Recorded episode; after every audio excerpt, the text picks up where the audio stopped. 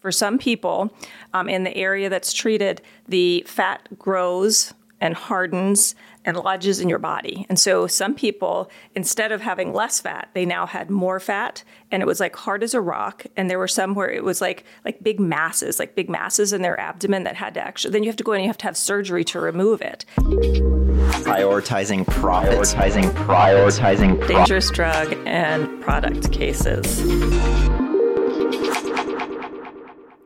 Welcome everyone to another episode of Prioritizing Profits, Dangerous Drugs and Products. Welcome, welcome. Very excited. Uh, just got back from Vegas this most recent weekend. Um, it's Wednesday today that we're recording. Got back Saturday. Barely just finished recovering. Thank God we had a few days. I was fine. I'm just going to say I didn't require that much recovering. Yeah. But then again, I was also the one who was back in the room at like 9:30 or 10 or maybe 11 on a couple of occasions. Definitely a little bit more responsible than me for sure. Um, but let's get into just Vegas overall because this is our second MTMP. We went last year. We kind of covered what exactly MTMP was last time. Um, but I don't know if you want to start just going over kind of how Vegas was for you. It's um, Mass Torts Made Perfect, and it's a gathering of attorneys from across the country who are involved in various mass tort projects, and we all get together twice a year, um, every April and every October. And it's a great opportunity to um, get updated on the cases that maybe you're not personally involved in, um, and just learn about what the new new cases are on the horizon, what you might want to get involved in, what people might want to know about. Um, and it's uh, pretty much you know everybody who's in the know is there. It's a place to be, to be and be seen for sure. That's Vegas. Yeah, seems like pretty much well, it gives you a good idea of, of almost a roadmap for the outcoming or upcoming mm-hmm. year about what cases to keep an eye out for, and even old cases like you mentioned, and yeah. up, updates on those. Absolutely, yeah. I mean, definitely cases that we've been working on. I mean, I was in a hernia mesh meeting, and we've been working on those cases for over five years. So yeah, just um, again catching up, meeting with people, um, kind of uh, planning, strategizing um, all of that. Yeah, and having some fun as well because uh, you know it's in Vegas. I, you... I, was about to say. I mean, this that's my favorite part about these conventions, and I think it's no coincidence that so many different areas of business have their conventions in Vegas. I know when we were there, there was the unions, like unions from all across the mm-hmm. country were coming and, and meeting there. Um, some guy I was talking to at the table, there was a sign convention, you know, like neon signs. Oh, well, that makes sense signs. in Vegas. yeah. I mean, I didn't even realize that was a massive market, but I guess, you know, they had a big convention out there as well. Um, but the best part, I mean, is that there's business. You get a lot of work done but you also have the ability to kind of enjoy yourself and uh, the event hosts events or hosts kind of like entertainment talk, yeah. yeah. parties and comedian um, i'm just going to say that as far as getting a lot of work done some of us might have done a little less work than others. I'm not pointing fingers or anything. But... Uh, no need to call me out. It's a little messed up. It's okay. It's okay. but you did. The, you got to schmooze with people. You learned a lot. Um, but if it was an early morning, Ben was probably not there. So yeah, early mornings aren't my best, but I did go through the hall and I talked to everyone and got a good idea of all the different types of businesses that were there. A lot of lead organizations that you know sell leads and whatnot. But um, you know, I was really sad I missed the mimosa bar. That sounded fantastic. well, don't worry, they have it every time. It's mimosas and Bloody Marys. And last time we were there, uh, I remember they rented out Omnia at Caesar's Palace, which, if anyone hasn't been to Caesar Palace, I mean, Omnia is like the center main club in there. The only, or the, yeah, their big club. It is massive. I mean, absolutely huge. And they rent out the entire thing for a few hours. Open bar, and they did the same thing this time, but right. it was uh, XS. XS, yeah. yeah. Club XS, which is in the Wynn. Well, kind of, kind of between the Wynn and the Encore. Encore, yes, right yeah. between the Wynn and the Encore. Yeah, and that was a fantastic time. I mean, I, we had Fernie out there. He was getting some good videos. We'll definitely post some oh, teasers yeah, yeah, there. Yeah. But I mean, everyone was just jamming out on the dance floor. I mean, it was open bar, so everyone was definitely vibing, feeling themselves a little bit. Yeah, no, it was, it was a lot of fun and it was great. And and as Ben said, we got to have Fernando, who is kind of our behind the scenes guy, does all of the video. He'll be editing this for any mess ups and bloopers we might have. But uh, yeah, so he got to come out and actually meet us in person for the first time. We've been working remotely um, this whole time, and that was kind of exciting. He actually does exist in real life. Yeah, man's an absolute dog. I mean, I was hitting the tables with him, and uh, he was getting a little bit better luck than me, but he knows what he's doing. It was nice yeah. having kind of guiding arm there. Uh, yeah, yeah. It was uh, good times for sure. Well, we might as well just hop right into it as well with just interesting cases, interesting updates, news. Sure. So, um, interesting cases in the news. There's some, some kind of juicy things this week, um, and a couple of things involving like cosmetic surgery procedures, which seems apropos coming home from Las Vegas, kind of the land of the showgirls and legal prostitution. I don't know. Perfect bodies. There's, you know, if you're going to see them, that's for the place. Makes sense. Yeah. So um, the first one, and this is really interesting. Um, a, big, story came out in the New York Times, and it involves the CoolSculpting procedure. And I don't know if you've heard about this, but it's yeah. How did you how have you missed this? But, CoolSculpting. Well, I'm not really in the industry of. Uh, yeah. Well, so the thing is, it's I mean, there's billboards everywhere. It's just this huge procedure, um, and basically what it is is it's a device that you you put this device on um, problem areas on your body, and it basically freezes your fat cells. And so you see, it's sounding familiar now, right? It is yeah, so the process is you and, it, and they're in dermatologist offices, um, med spas, you know, as well as plastic surgery offices. But it's not surgery, and so it's super appealing because it's you know basically they say no downtime, um, and you can you know melt away, freeze, and then melt away your fat. So what supposedly happens is this device is applied, um, and it freezes the fat, and then over the course of the next few weeks, the fat cells uh, break down, die, get absorbed into your body, and you're supposed to be able to spot reduce. And so, um, huge, uh, I mean, huge popular product. Um, but guess what? There's problems, or we wouldn't be talking about it, right? Sounds a little too good to be true. It sounds too good to be, true.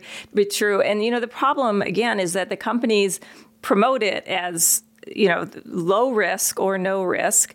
Um, inexpensive. Well, it's not terribly inexpensive. It, it, I think it averages about thirty two hundred dollars. Yeah, it's about thirty two hundred dollars for the for the procedure, um, which I mean it's less than surgeries. Um, and, but basically, it's you know you come in, spend your. Okay, I actually think they promoted it as doing it at fat loss on your lunch hour. I love right, that. Right. Yeah, just have like a Big Mac and freeze off the, the calories. Yeah. Easy peasy. So I mean, it just got crazy, and there and people you know are like buying these machines. Um, I think it made uh, was it like over two billion dollars so far. Insane. Yeah, I mean, big deal. Obviously, something that a lot of people it's going to appeal appeal to a lot of people. The problem is that yes, there's a risk, and it was really downplayed, really downplayed at the beginning. Um, but what the risk is, and it's a big nasty thing. It's called PAH or paradoxical adipose hyperplasia.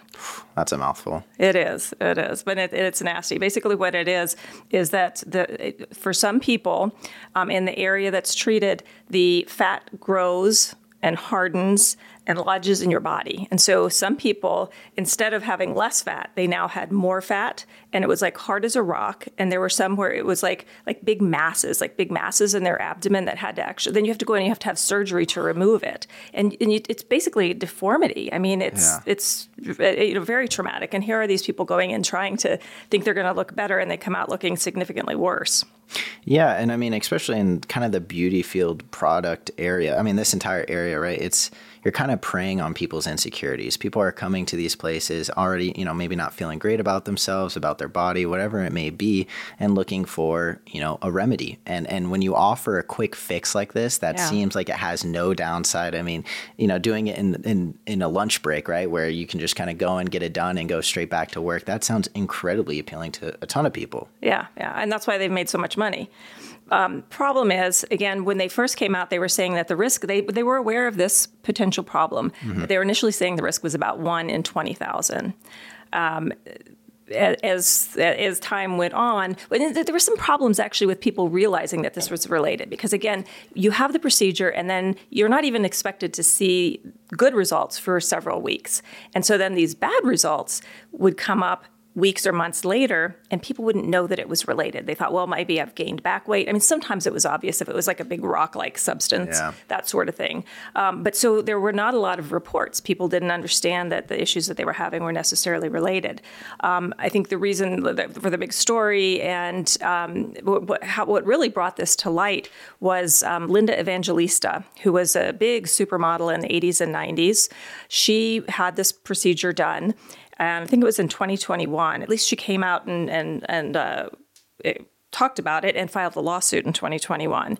And she had the procedure done on various parts of her body, and she had this horrible reaction. And I mean, literally, she said that she became a recluse. She would not leave her home. Wow. I mean, here's this woman who, you know, was absolutely, you know, one of the top beauties in the country, in the world, probably.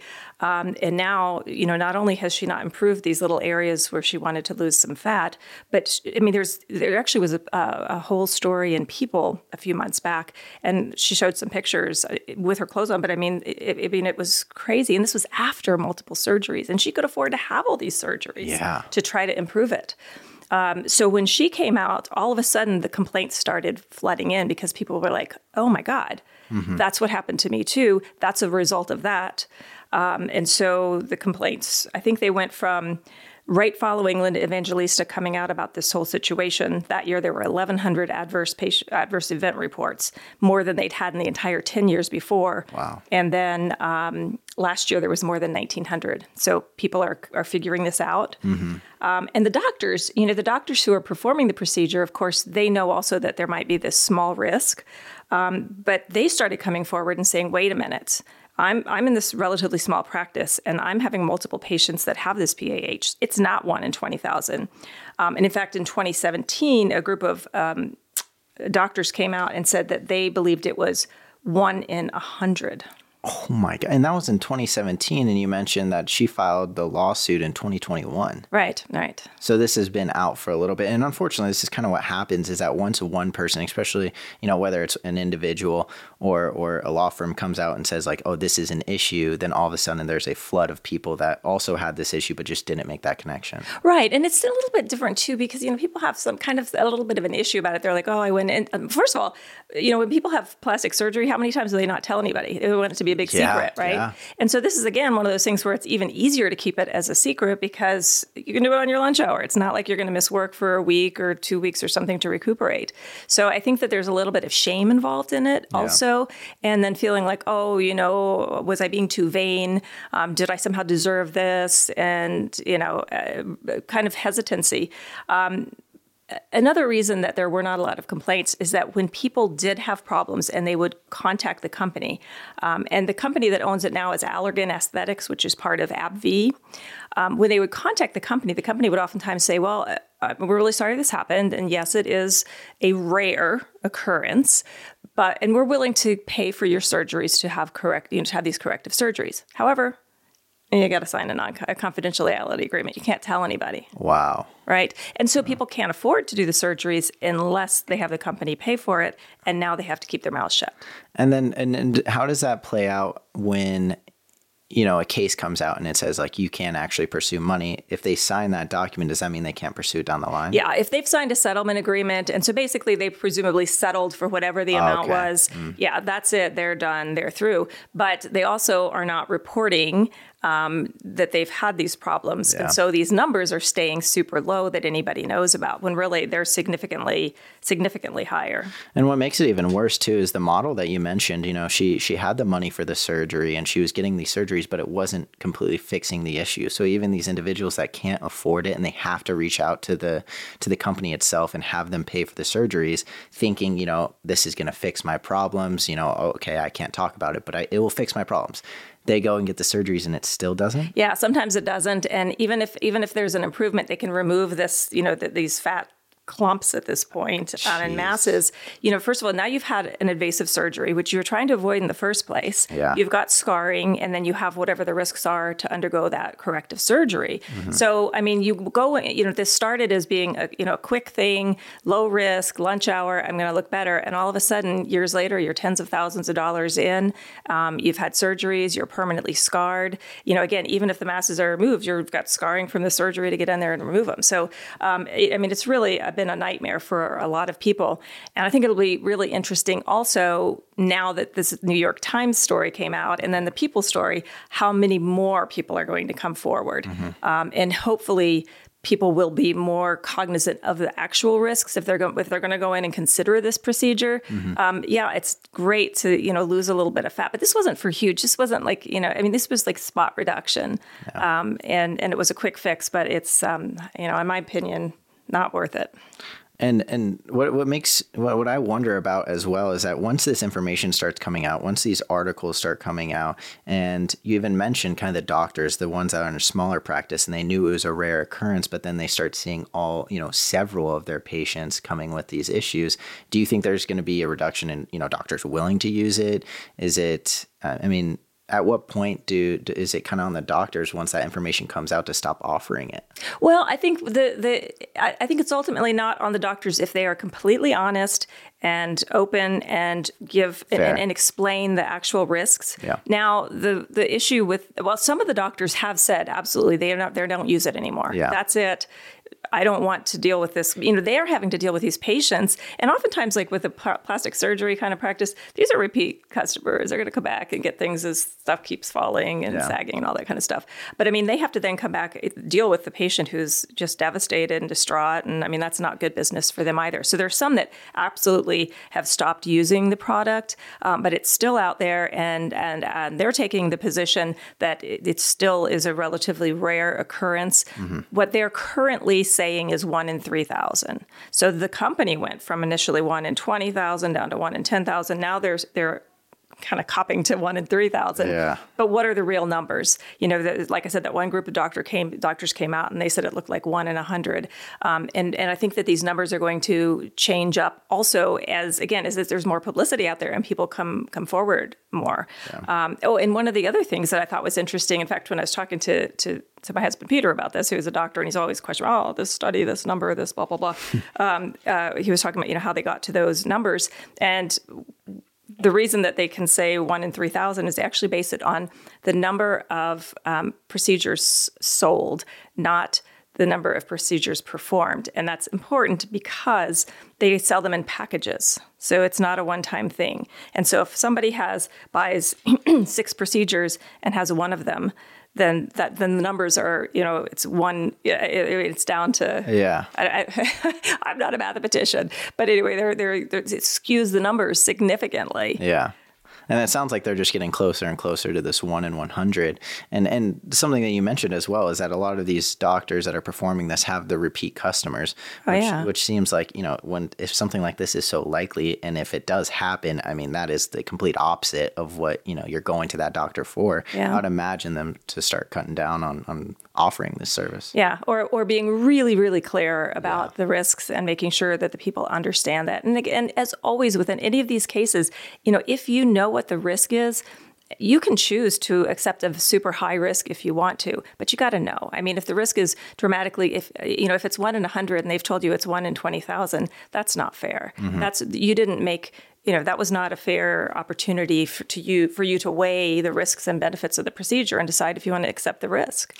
Yeah, and it's so scary too because you know even if you hear one in twenty thousand, and and someone that might be pessimistic might say, okay, maybe they're just being really generous. Maybe it's more like one in ten thousand.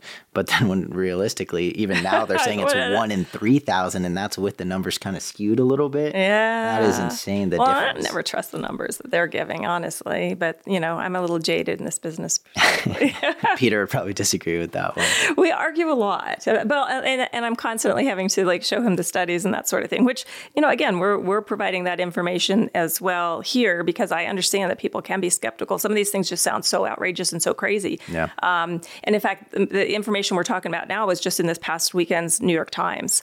So um, you know, that's a pretty pretty trustworthy, pretty trustworthy publication, and of course they cited studies also. Yeah, and it's always good to kind of do you know your own research on your own time if you're ever curious. But I know that Fernie's been throwing in some links to resources for anyone that might be curious about learning more about the stuff that we discuss on here. Um, and speaking of that, I think it's I've been getting a lot of people reaching out to me saying that they've checked out the podcast and they've been enjoying it, and it's been great to hear. You know, one thing that really stood out to me was someone reached out and was like yeah, after I watched your episode, I went and researched all my medications and made sure oh. it had that seven year rule. It's been yeah. out on the market for seven years, and that's when you can kind of feel at least a little bit more comfortable about the, the risks associated. Uh-huh. Yeah, that's interesting. That's interesting. I mean, it's great. And again, really, what we want to do is, you know, put some of this information out there. Um, you know, a lot of these things, it's it, they, they come out and it's in the news and it's very brief, and people don't hear about it and they just don't know about it. Um, and I think so many people really do trust the drug companies and think that they're all in it for for the good. Um, and while there's part of that, it's again we've talked about it's a, it's a money making business and it's a Yeah. huge business. And I can't blame them. I mean, I, I would trust. And, and, and same thing kind of goes with the doctors, too. You know, they don't know any better. They're just going off what they're being told and the studies that they're being shown, even if they're being cherry picked.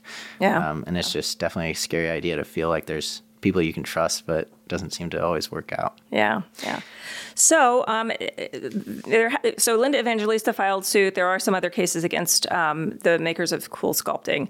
Um, so that's a product um, that we normally talk about. The other thing in the news, or the next thing in the news that um, I want to talk about because it's it's been all over the place and, and it's just one of those attention grabbing things is Brazilian butt lifts.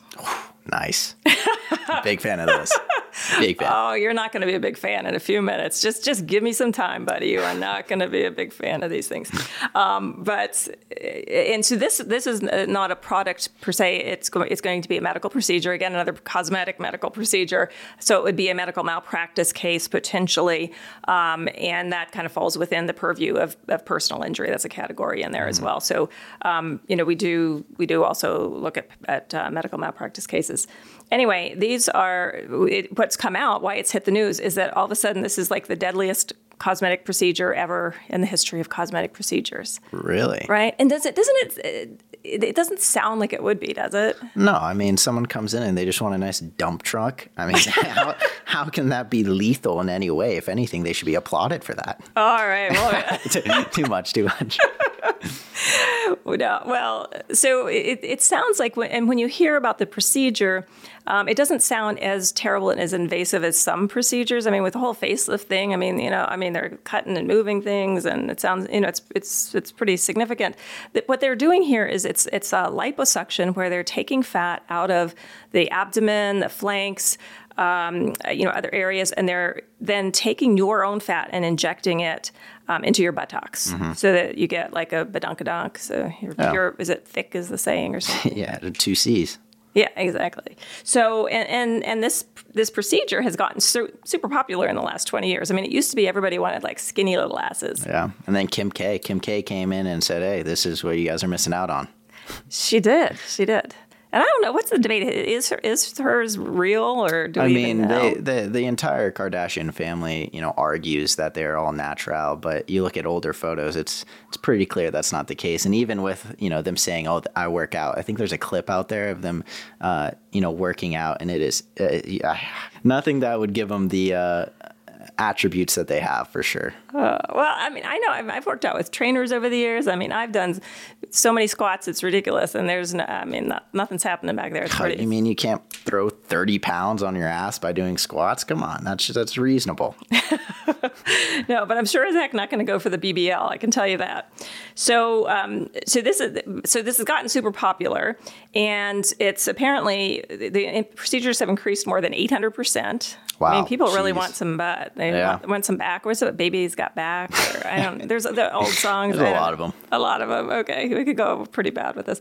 Anyway, so there was about 7,400 in 2011, up to 61,400 in 2021. Jeez. So this is like super popular. I mean, honestly, I don't know anybody who's had a butt lift. Do you? No, no, I mean not around my age group at least. Yeah. So the hot spot for these really is South Florida, and people are flocking down there for these things, and it's become this just huge business. And so they, they have these like super high volume, low cost clinics, and they have these doctors who are doing like 11 in a day, um, and Pumping them out, popping them. Well, yeah, popping them out for sure. pumping, pumping out. yeah. So there, it's just crazy. And so the, the, what's happening, the reason, I guess I've kind of gotten ahead of myself. I'm on a rant here. But um, what the reason that it's so super dangerous, because again, it doesn't sound like it's that dangerous. You're just taking fat from one part of your body and you're putting it into another part of your body. Yeah. So it seems like, Uh, you know, the way that they would describe it, it doesn't sound terrible. So the problem with this is that you can have what's called a PFE, and that's a pulmonary fat embolism.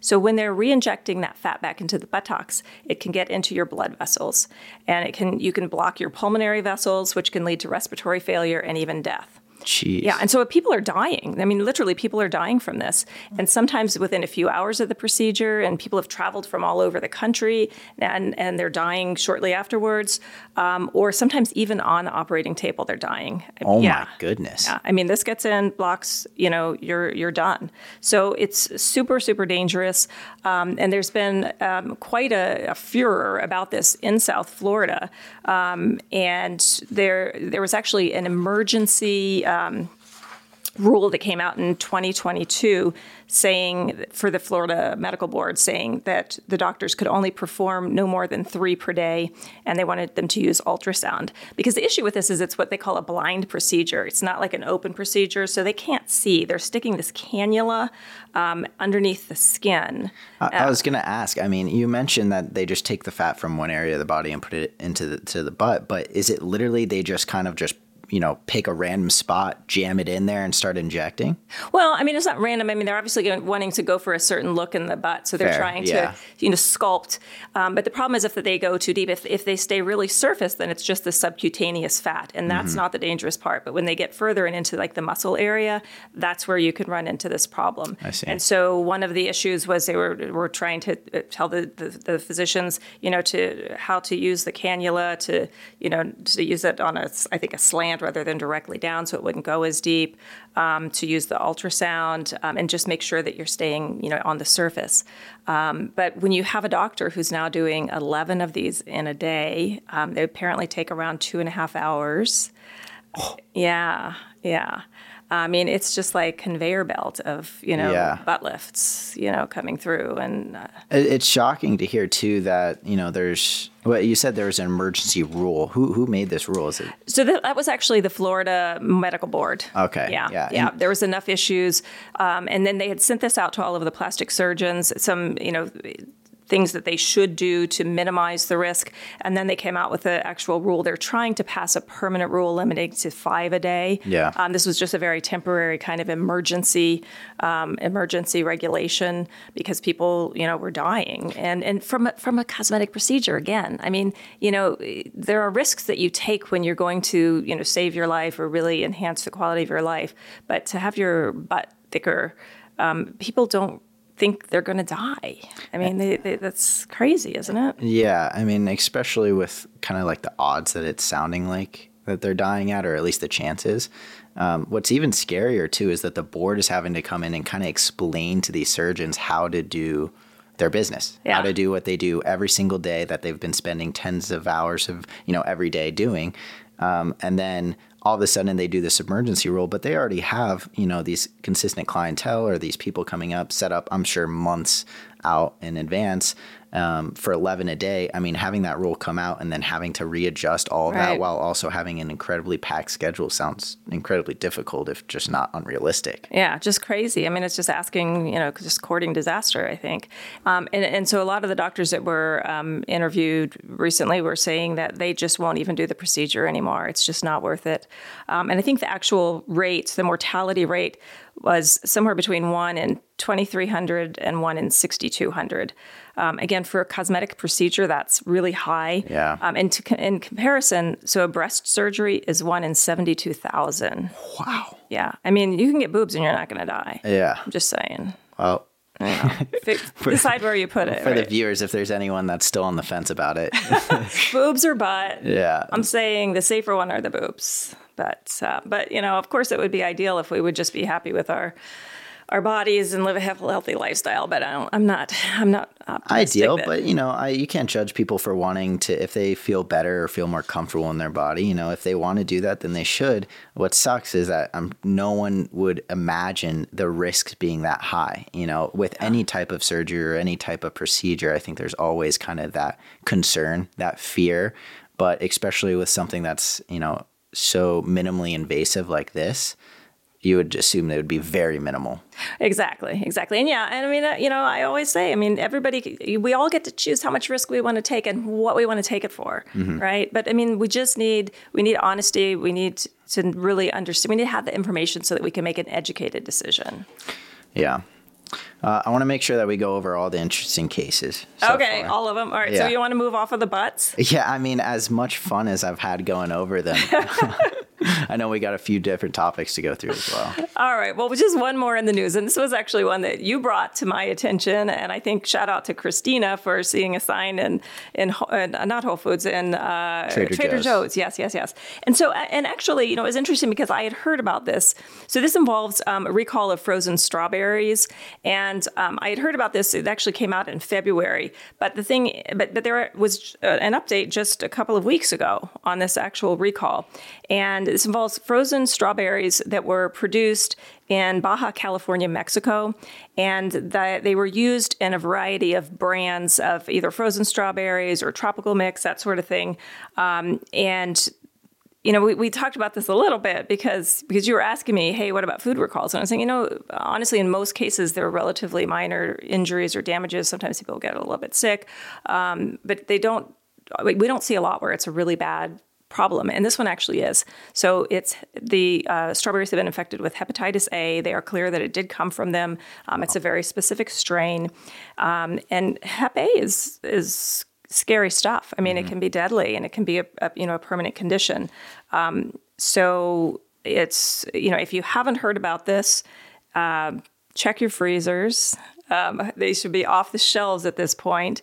But um, the products are sold at Costco, Aldi, Trader Joe's, um, Vital Choice, Choice Seafood, which was like, why am I selling strawberries at a seafood place?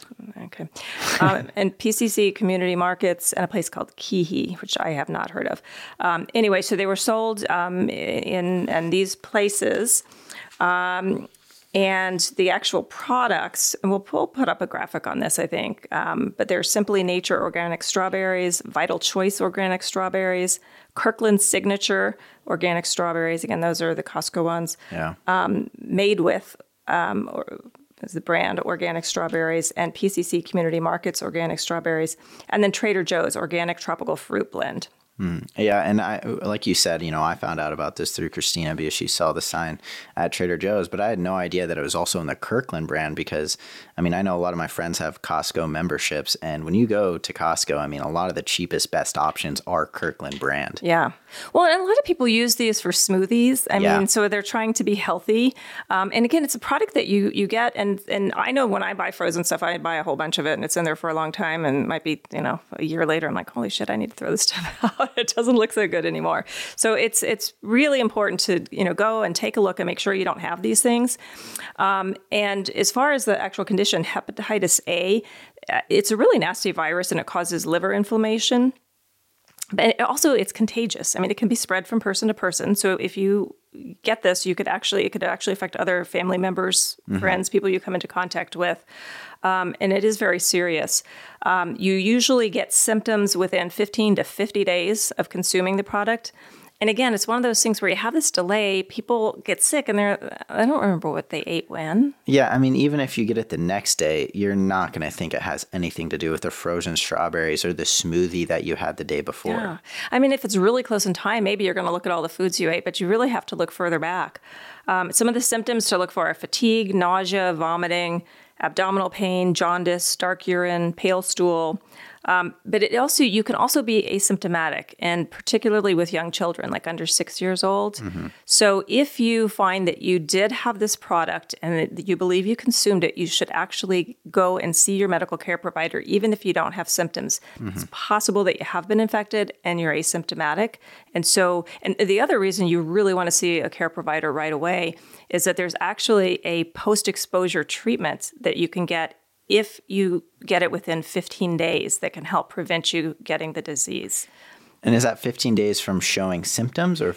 Well, from from being exposed, and so the Oh. exposure would be when you consumed it. Yeah. So within, if you, um, and you know, this comes up uh, not in not strawberry scenarios, but where somebody knows they've been exposed by another human being, Yeah. and they know when that was, then they can go to their doctor and say, "Here's a time frame." And if it's within the 15 days, um, it's called post-exposure prophylaxis, and and they, it's basically a vaccine. And um, there all, actually is a vaccine some people may have already had that would protect against Hep A. But if you haven't had that vaccine, again, there is this post exposure um, treatment that you can have. But Yeah. again, it's like a time thing. Like everything we talk about is like, ah, do this right away. Check your fridge, check your freezer, see what you've got in there. And if you have a package that's open and you think you ate some of these, um, you know, check it out. Even if you're not, um, even if you're not sick, you you might have been exposed. And and I'm not very familiar with hepatitis and kind of the details around it. I know there's hepatitis A and hepatitis B, um, but also how how are people able to um, infect others? I mean, I, I f- my immediate assumption was it was a blood disease. You know, Yeah, no, just close contact. close. So Yeah, it can be just- sneezing. Yeah, breathe- yeah, close Wow. contact on this. Yeah, That's So- crazy. And it's just, I mean, you have a smoothie and then you go out, I mean, anywhere, right? Even Yeah, if and you go out to kiss somebody, and the next thing you know, yeah. I mean, so there were they actually found out about it because there were these outbreaks, and they were like, "What the heck?" And finally, and it's always crazy, like how do they ever figure this out? Like how they take it back to frozen strawberries? Yeah. And I don't know the answer on this particular one, but um, you know they did, and they did find out that it was a very particular strain, and so they're confident that's the case. There have been some more cases since um, February. Um, and so, you know, they are still warning about this. Um, if you do find the product, obviously you can throw it away or you can return it to the store for a refund.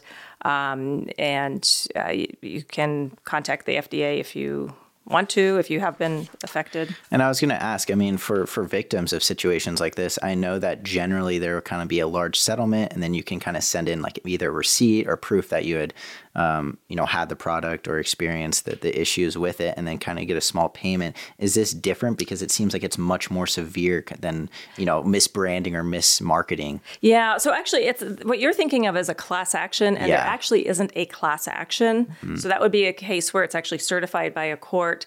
Um, but so there isn't a class action on this. Presumably, the people who have been infected um, and can establish that either have or could pursue an individual lawsuit. And again, it's a significant enough injury Yeah. that um, that that it's that it it's it probably is worth pursuing. You know, again, sometimes you know we've seen things where people get you know they, they they have some um, GI issues for 24 hours or so.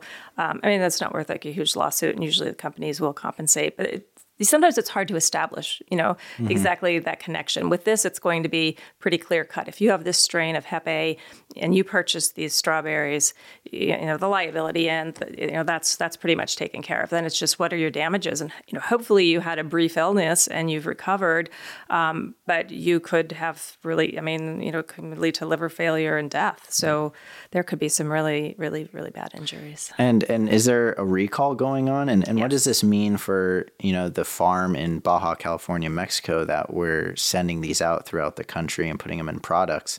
Are they shut down? Are there is there investigation going on?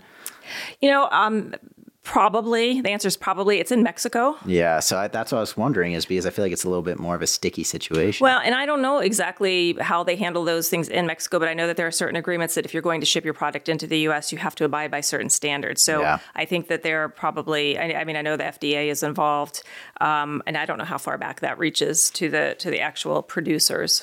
Yeah, that's terrifying. I mean, again, just trying to be healthy, having a smoothie, and having Yeah. something as crazy like that happen, and especially if you're asymptomatic and you know you kind of have this small time frame to really go and hopefully receive treatment. Yeah, yeah. So anyway, good catch, Christina. I guess they still have the signs up, which, do. and again, it's really good that the stores are doing that because if you didn't see this when it was like a little blip in the news, Yeah, Um, but then you're at Trader Joe's and maybe you'll remember, oh yeah, hey, I mean, I think I do have those strawberries. and I'm a massive Trader Joe's fan. I mean, Yeah, they have so, especially their frozen meals or frozen products are just top tier. Their pork belly, ten out of ten, highly recommend, especially for ramen. Okay. But yeah, I mean, a good shout out to Trader Joe's. Uh, big shout out, maybe a Yeah. sponsorship incoming. We'll see. you never know, never know. updates on cases. I know that we've been going over a lot in the recent weeks. Has there been any big, um, you know, updates on any of them? Um, you know, there's always there, there's always updates. One thing that I, I thought would be good to kind of touch on as part of the update because the, a lot of people listen to our um, our show on the Tylenol autism connection. Um, a lot of comments, um, questions, uh, and you know, and it's a hot topic and Yeah. and a sensitive topic for sure. So we actually had a comment um, about the show, and uh, a gentleman pointed out that the diagnostic um, tools these days are so much better mm-hmm. for autism, and there's just more knowledge about it, and that perhaps that had to do with the increased rates of diagnosis. And absolutely, I mean, there's you know, this is a multifactorial situation, mm-hmm. um, and there are a lot of other things that can cause or contribute to autism as well. So not everybody who has been diagnosed with autism and can show that that uh, they were exposed um, in vitro, they're not all necessarily great cases that, that we can relate to that. Um, and one of the things that we talked about um, a bit at Mass Torts Made Perfect was this, and some and and and the, the factors that you look to whether or not you have a strong case. So, what are the factors that would say this is a strong relationship, or what are the ones that say that it's not so strong, or that there may be other causes? Um, and so, so for example, some other some factors that would indicate that you would not want to bring this case um, complications during pregnancy or birth um, a child delivered by C section as a result of birth complications, um, preterm birth, so 36 weeks and earlier. Um, this is a big one alcohol, illicit drugs, or tobacco use while pregnant. Um, obviously, those things are, are very significant. Um, yes, the Tylenol has effects, but these things have effects as you know have has pretty significant effects as well. Mm-hmm. Um, also, certain prescription drugs while pregnant, um, SSRIs, anti-epileptic drugs, any opioids, those could contribute. Um, and then, really important, a family history. I mean, if you have a family history of uh, autism, ADHD, uh, it's going to be really tough to say that that that you know it's not hereditary, it's not related to your family history. It's actually related to the the Tylenol advanced maternal or paternal age. Um, and then there's certain genetic mutations that, that can make that more likely, Fragile X syndrome, Down syndrome, those sorts mm-hmm. of things. So um, I think it was a, it's a good point. Um, you know, we're not saying that, you know, there's huge increases all related to Tylenol, but um, there's a lot of synchronicity with um, that, that, that, that it certainly is a good indication that it may cause or contribute in a number of cases. And that might or might not be the situation for you or your loved one or yeah, and uh, I was I was the one that actually caught that comment, and it was good to see because I think it's it's awesome to see that people are listening to the podcast and kind of yeah. thinking about it on their own and coming to their own conclusions. Because I think it's always good to second guess. You know, as much as we'd like to say trust us, right? trust a lawyer. Same thing with the pharma companies. You know, trust us. You know, uh, it's always good to do your own research and kind of d- double check things. Um, but I think you bring up a great point that you know we're not saying that Tylenol causes all of autism. Absolutely not. Just that, you know, there there are obviously other factors that can contribute to it, but there does seem to be a link and a correlation yes. between it. Yeah, and so that litigation is moving along quite quickly, actually, um, and so we'll kind of we'll keep you updated on that as as it goes along. Um, but yeah, I mean, actually, you know, please, if you have questions, comments, or just like, what the hell, I don't believe this, you could say that too. I mean, that's okay. Um, you know, we're happy we're happy to provide you know additional information, studies, whatever it is um, that that we have available to us. We're happy to share. Yeah, most definitely, and and especially going to these conferences, like you mentioned. I mean, there's a lot of information that comes up, and kind of just get overall updates on, um, you know, how many cases are coming in and how fast it's going as well. Yeah, yeah. Uh, moving on, though, we got cases that we are currently handling. Okay. Well, we're handling a lot of cases. We are. we are. but today's topic um, are hip, knee, and ankle replacements, specific, specifically ones that are manufactured by a company called Exactech. Um, and over the years, I've handled a lot of hip and knee cases, um, not so much ankles. Um, but this is um, an actual recall case. Um, the initial recall was in 2021, um, and the company recalled approximately 200,000 devices.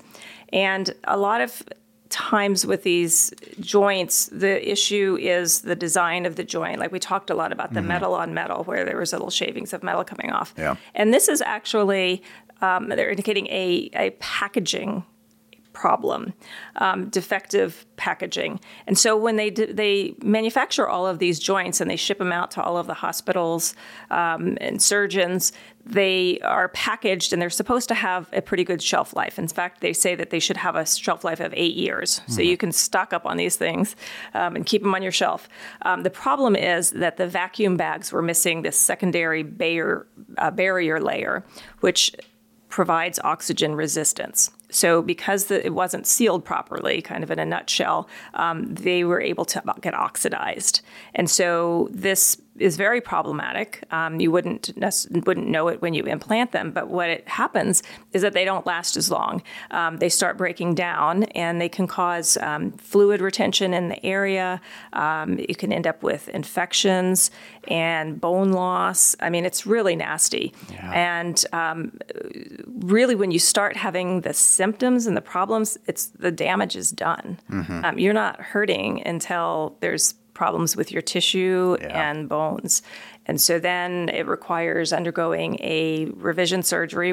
And if anybody's had a joint replacement, it's hell to recuperate from. I was going to say, I mean, out of any type of surgical procedure, a joint replacement is the most like terrifying to me. I mean, one of the most invasive, right? Like I can imagine, you know, getting in the muscles, throwing stuff in there, but when it's the joint, I mean, com- completely taking it out and replacing it. I mean, that is just it, it makes me, you know, shake a little bit, shiver. I don't know. yeah, I mean, it, it, it, gives me that feeling too. But at the same time, I mean, I've seen so many people who've had just just miraculous results where they yeah. literally get their life back. I mean, mm-hmm. they couldn't walk, they couldn't be active, and I mean, it's one of like the the, the greatest accomplishments in surgeries. Yeah. You know, in recent times, I think. I mean, it's amazing when it works well. It's it's just great. The problem is, you know, if you get a bad one and you have to you have to take it out. Mm-hmm. and now you're dealing with not healthy tissue and bones. Sometimes you actually have bone loss.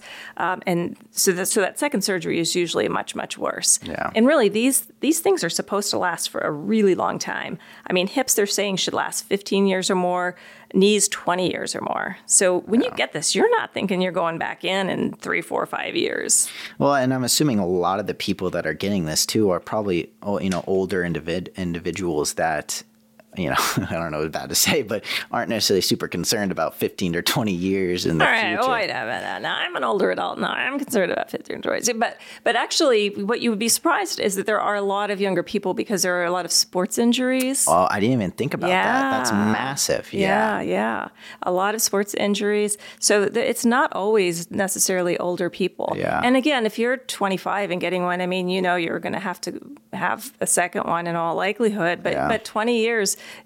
again, that's a long ways down the road. And when we're talking about looking at the risks, you know, here's here's what the deal is. You didn't sign up for a deal for five years. Well, and like you mentioned as well, in 20 years, once you do the replacement, it should be, you know, not a pleasant experience, but there's not going to be, you know, immense damage in that area compared to when there's a malfunction in the device where right. there's there's issues already. So putting in the second one's not going to just be a kind of just a easy switch. There's there's more problems associated. Yeah, no, really bad ones. I mean it's just some of the things I've seen over the years with the DePuy and the Stryker. Mm-hmm. Um, I mean, horrible issues. You know, where people. I mean, well, I mean, then they get infections. There were some death cases. Mm-hmm. I mean, you can become septic um, you know, amputations where they or they could never they could not replace the joint. Jeez. And yeah. so what happens on on recall situations like this? I mean, I, I know earlier you mentioned I think an air fryer recall where you, you, you slightly different. Huh? Yeah, right. Like you just cut the cord and you turn it in. But compared to this, where even if you're not having issues, if you know that you've had this type of um, you know, joint implemented into your body, do you just, even with no issues, you have to go back and just have that surgery again? Well, not necessarily. So the recommendation is that if you know that you have this type of implant, you want to go and you want to talk to your surgeon, mm-hmm. and they can do some testing to see if it looks like there's damage um, up front. So you wouldn't want to just necessarily go in and, and take it out, but you would also want to catch any kind of problematic changes earlier rather than later before the, the, the real significant damage is done. So it's important to know if you you have it, um, and to talk to your your your physician about you know what type of, of testing, you know, preventative testing they want to do. Um, and you know, one thing I just kind of wanted to, to pitch in here is a lot of people are like, I don't, I'm not really sure what I have. I mean, they might know they might know Exactech, but they wouldn't know which exact product because, of course, they yeah. have different different models. And um, oftentimes, um, I had people come in and say, "Oh, well, you know, I have this the Stryker card, and here's what it says." Because when you get a joint replacement, oftentimes you're given this little card to use at the airport. It's because Really? there's metal. Well, there's metal in your body. Oh, I didn't even think about Yeah, that. yeah. Yeah. And so when you go through security, they're going to see that, and so people will hand the card to the to them at security. But the doctors oftentimes just give them any old card because they're like, it doesn't really matter. You know, a tr- you know, TSA guy doesn't need to know which model you have. Yeah. They just need this. So so those aren't even aren't always accurate. Um, the best thing really to do is to uh, you can ask your surgeon. Um, they will have the specific information. Um, there were recall letters that went out to patients, but they did not go out to everybody. Um, and then there's also issues about people move and this and that. And somehow I, I just had so many back in the Stryker days. I mean, recall letters had to go out to everybody, and I can't tell you how many of my patients or my clients, um, the doctor's patients, said they never received that letter. They they did not know. And I mean, going off of, you know, knowing what type of joint replacement brand you have, I mean, that's not like a, a new car where you're driving around saying, oh, look, I got a Mercedes Benz. You know, you're not driving, we're walking around saying, yeah, I got an X Tech in, in here. Um, Well, even with the Mercedes Benz, I mean, is it like an E300? Is it a Yeah. M class? Is all of these things? And it's the same thing here with Exactech. There's a bunch of different ones. I mean, AccuMatch, uh, um, MCS, Novation, uh, you know, Novation Constrained. I mean, there's all of these different terms. And and with this product specifically, and I know with recalls it'll kind of be like any product that was sent out or sold after this date. Is that this type of situation, or is it just all of this specific um, X Tech model? So it involves devices that were manufactured anywhere between 2004 and 2021. Oh, but you're, It's a lot, yeah. that is a lot. Yeah, yeah. I mean, anyone that probably got it before that probably already had it replaced at this point. No, maybe. So it's well, they're saying they they're um, estimating approximately two hundred thousand. Wow. Yeah. So um, again, if you think that you might have had one of these, it's a really good idea to get in touch with your physician. Um, you. You know, hopefully you will be somebody who does not need to have it replaced. But unfortunately, um, it doesn't. It doesn't look good if you have one of these actual recall devices. Um, and these cases, they have been around for a while. They actually are consolidated into a multi-district litigation since October of last year. Um, that's in New York, and so these cases are proceeding along. If you do have um, one of these implants, it is if you want to participate in the case and be compensated, it is very important to reach out to an attorney sooner rather than later. Um, again, the timeframes on these sometimes um, they will, depending on the state, it could be from the date of the surgery, but but um, in in many states, it's from the date that you knew or should have known the problem. It could be from the date of the recall letter, or it could be from the date of the symptoms.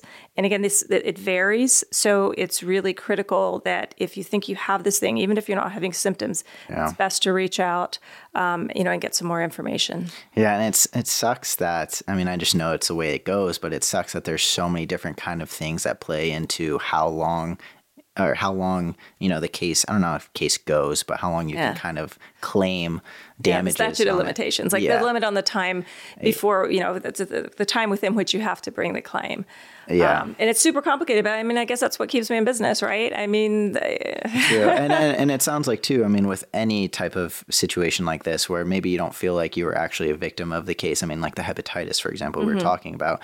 Even if you aren't showing symptoms, even if you aren't having issues with your ankle or knee implant, it's still good to get it checked out because it might be building up and it's just not there yet. Like you just haven't noticed it quite yet. Yeah.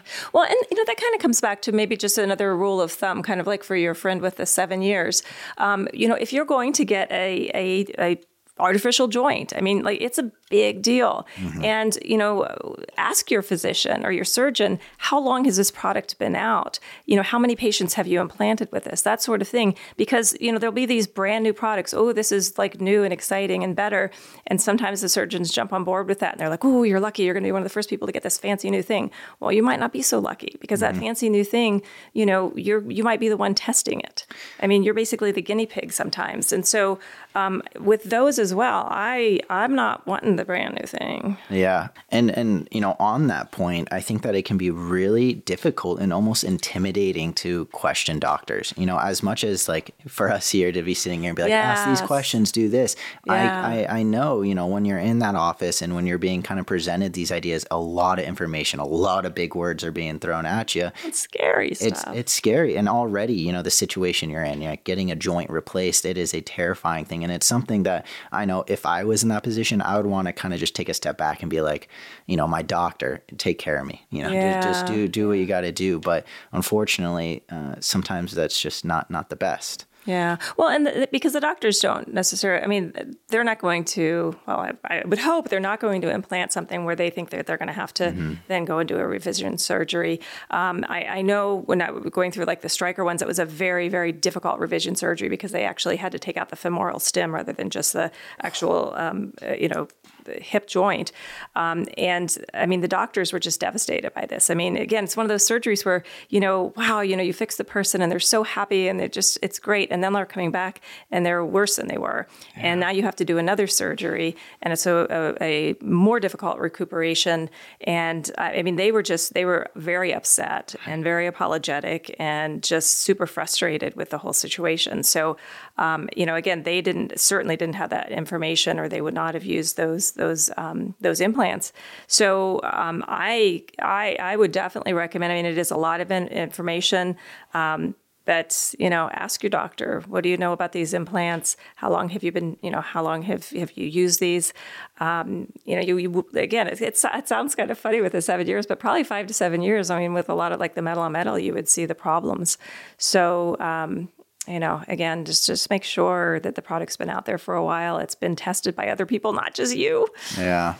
Yeah, I know. And I, I can't even imagine for these doctors. It must be so awful, right? Like they're coming into this business trying to help people and having to, for something that, you know, you, you weren't told anything, right? You were almost kept in the dark and having to have this face to face conversation. I just can't even imagine. Yeah, yeah.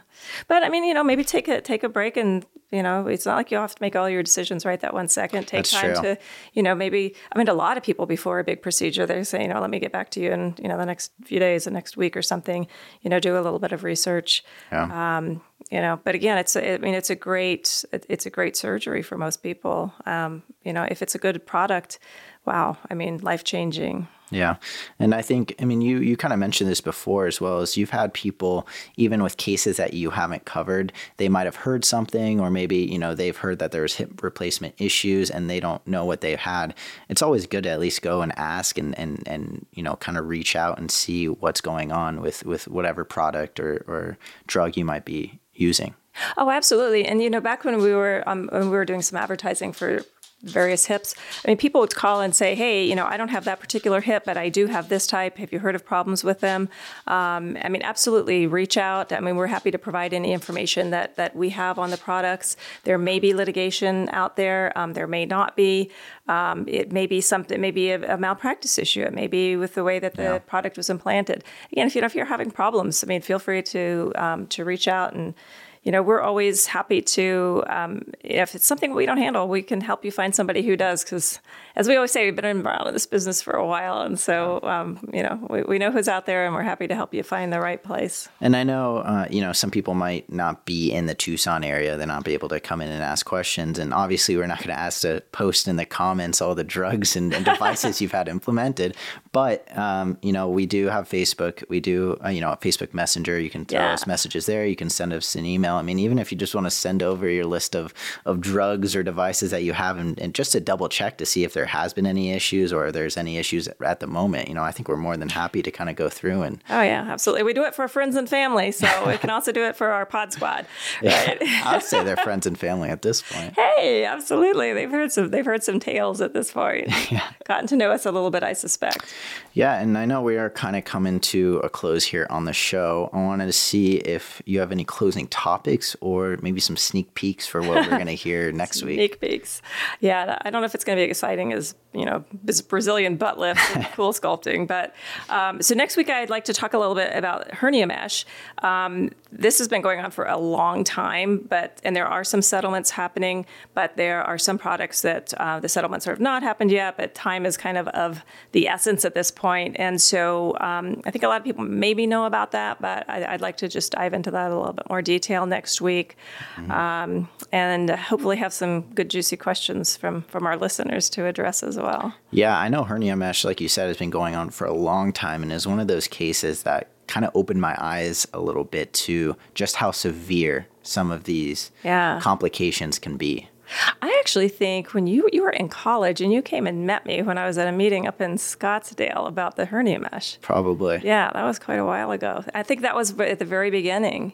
Mm-hmm. So we're probably talking a good five maybe five, six years ago. It's crazy. Yeah. It's yeah. So a lot's happened. So we're not going to cover everything in, in our 20 minute discussion of it, but definitely give some updates um, and happy to answer any questions on it. Yeah. And speaking of questions, I mean, if anyone has any questions, feel free to throw it in the comments. I mean, should throw us a, a DM in Facebook if you don't want everyone seeing it or email, whatever it may be. But um, so far, I mean, it's been awesome kind of seeing the interaction that we've had yeah. and having people even just reach out individually to me and kind of talk about some thoughts that they had or some ideas that they had as well for the for the podcast. Absolutely. It's been fun. It's been fun. Well, we'll be back next week. Thank you everyone for for tuning in. Thank you. With that being said, have a great weekend. Prioritizing profits. Prioritizing prioritizing dangerous drug and product cases.